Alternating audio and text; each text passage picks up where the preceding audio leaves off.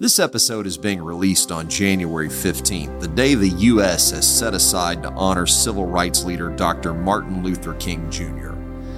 In this episode, Dr. David K. Bernard explores the roots of the Pentecostal movement to answer an important question Was the United Pentecostal Church International founded on racism? Dr. Bernard's response is coming up next. Welcome to Apostolic Life in the 21st Century a podcast dedicated to helping modern day believers live out the teachings of the first century church. This podcast is part of the teaching ministry of Dr. David K. Bernard. Dr. Bernard has dedicated his life to studying the Bible and helping believers apply its message to their daily lives. In Apostolic Life in the 21st Century, Dr. Bernard answers your questions about what the Bible teaches and how those teachings apply to everyday life. If you enjoy this podcast, we encourage you to check out Dr. David K. Bernard's books. Dr. Bernard has written more than 30 books on biblical theology and Christian living and leadership. Visit PentecostalPublishing.com and search David Bernard for a list of available titles. Enter promo code DKB10 at checkout to save 10% on your order. That's PentecostalPublishing.com promo code DKB10 to save 10% at checkout. Thank you for joining us. Today is January 15th, at least that's the day that we're releasing this podcast. And here in the United States, of course, we set aside this day to celebrate the life and legacy of Dr. Martin Luther King Jr. This was uh, uh, around the time of his birthday. And anybody who's followed this podcast for the last few years knows that on this particular day, we usually take time to talk about an issue that was of, of very, that was very important to Dr. King, and that is the church and, and the subject of race when whenever this subject comes up, invariably somebody will bring up that the UPCI, they'll make the accusation, I should say, that the UPCI was founded on racism. Generally, the narrative goes something like this. That back in the earliest days of the Pentecostal movement, specifically among oneness Pentecostals, they were all part of a, one organization or one group. And that because of societal pressures, cultural pressure, and inward racism, the white ministers left that organization and founded other organizations, which became the United Pentecostal Church International. Is there any truth to that charge? Maybe to put it to bluntly, was the UPCI founded on racism? It's a complicated history. I would say uh, what you've described is, is, is in part correct, but there needs to be more context, more nuance, which I'll try to give in a brief, briefly. Uh, but to say that the UPCI was founded on racism, that, that's simply false. Now, uh, for more study, I would give you two resources.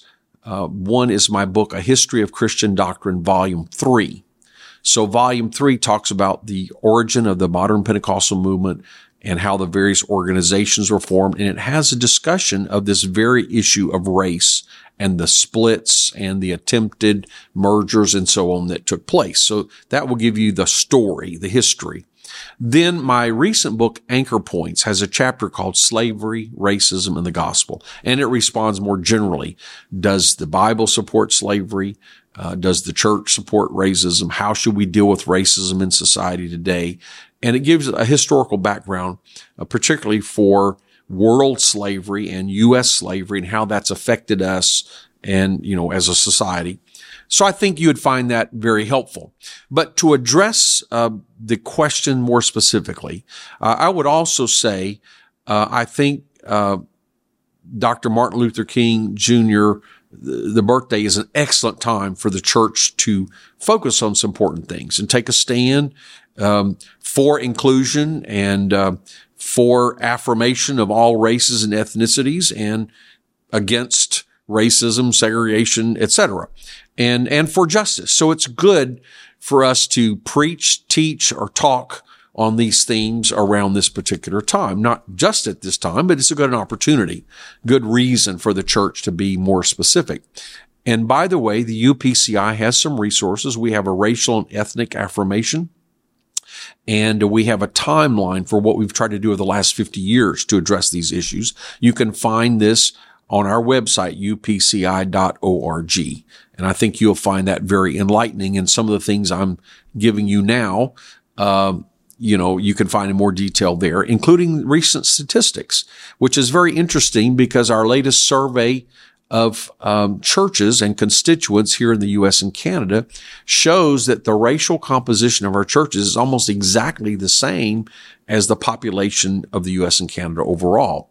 Uh, in fact, it's slightly even more representation of Hispanic and African American. I think the latest shows about 20% of our constituents are Hispanic, about 14% are African American or black. And uh, then we have, by the time you add Native Americans and um, Asian Americans and Pacific Islanders and so on, I think uh, what it comes up to be is um, well over two thirds I mean, uh, well over one third, probably 38 or 39% of our constituents would fall into some of those categories. So in recent years, then we've been able to make enormous strides uh, in this area of inclusion and affirmation and diversity. But to go back to the history, so the Pentecostal movement was interracial uh, from the beginnings, especially the great Azusa Street revival in Los Angeles, California, that spread the Pentecostal movement throughout the world, 1906 to 1909. The leader was an African American, William Seymour, who was the son of former slaves. The leadership was interracial from the beginning, black and white, male and female.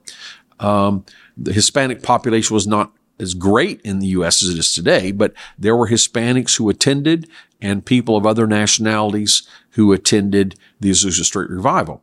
Now that was before the oneness movement. When the oneness movement began, basically we're talking about 1913, 1914. It also was interracial, including its leadership.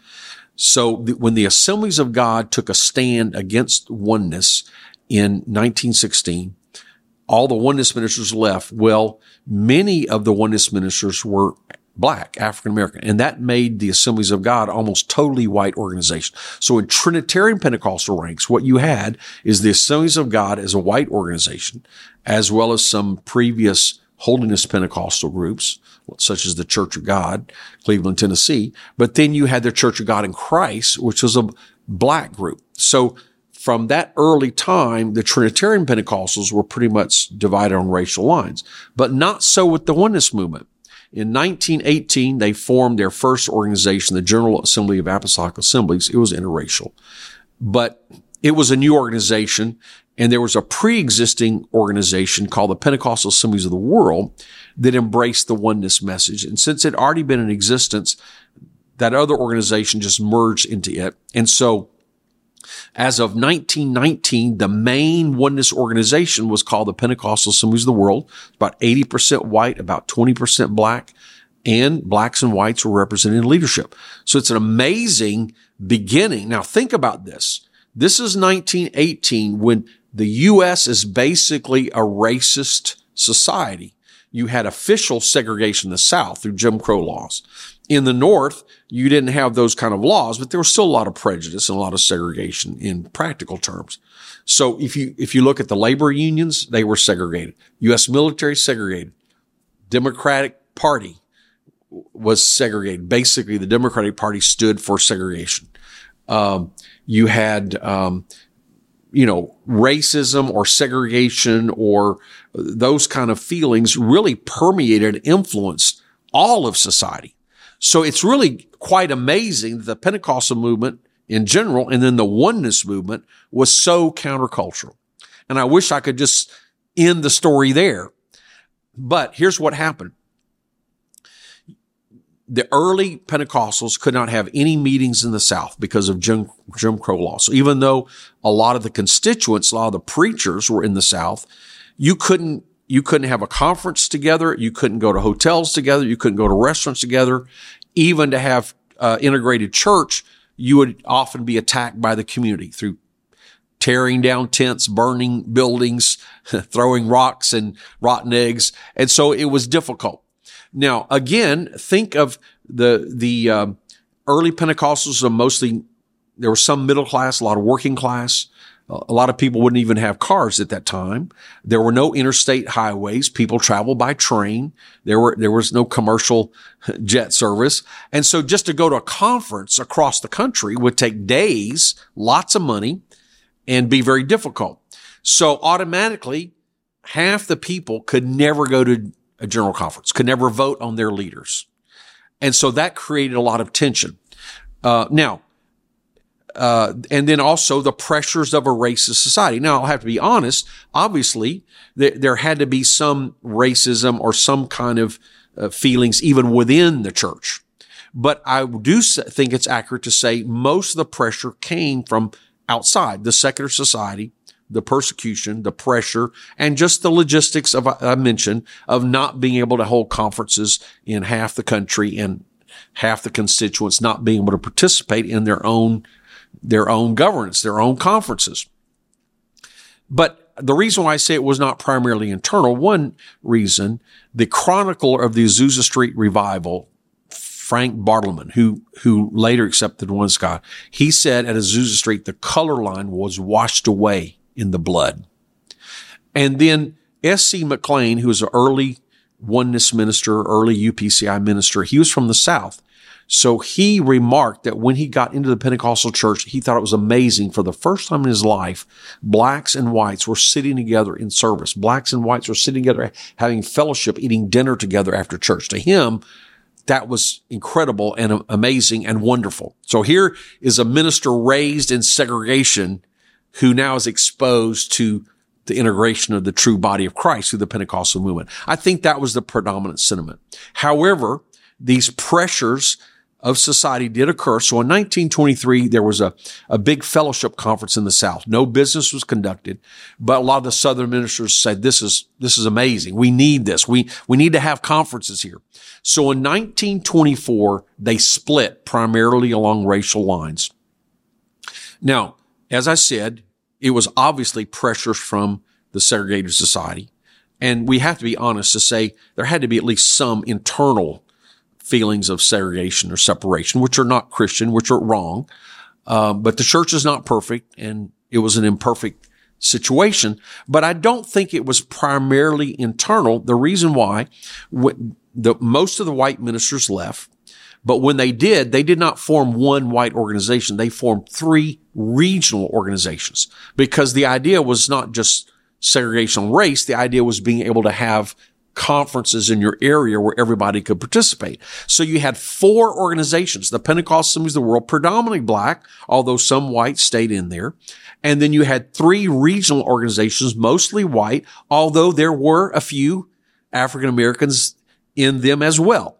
So it wasn't strictly uh, race, but primarily. Ne- that was 1924 and 25.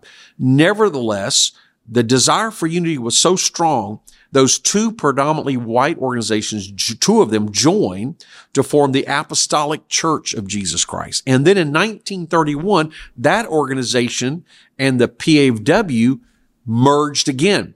So both whites and blacks wanted unity so much that they joined again in 1931.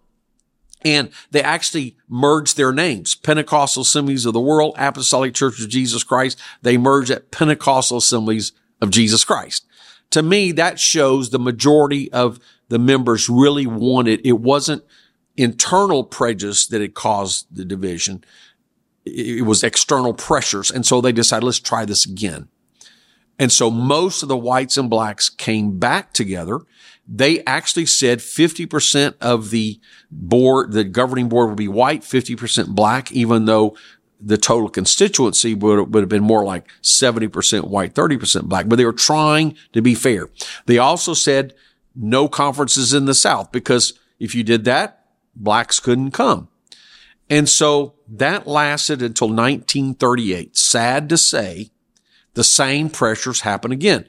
And the precipitating factor was they had a conference in Tulsa Oklahoma, which wasn't the South. So technically that met the conditions, but it was a very prejudiced, racist, segregated city. And so most of the black ministers said, you know what? This is not working. They're not really accommodating us the way we thought. And so they left and went back. The, somebody had kept the uh, PAW alive as a very small group, although it was supposed to be all be merged. And so most of the black ministers left, went to the PAW. So as of 1938, Again, you had one organization mostly black. You had two organizations mostly white. I, so it's a complicated history. of course, there were some ministers that were independent or with small groups who never were part of that. So it's hard to generalize. But as of uh, 1938, you did have these three organizations, predominantly black and two predominantly white. The two predominantly white in 1945 merged to form the United Pentecostal Church.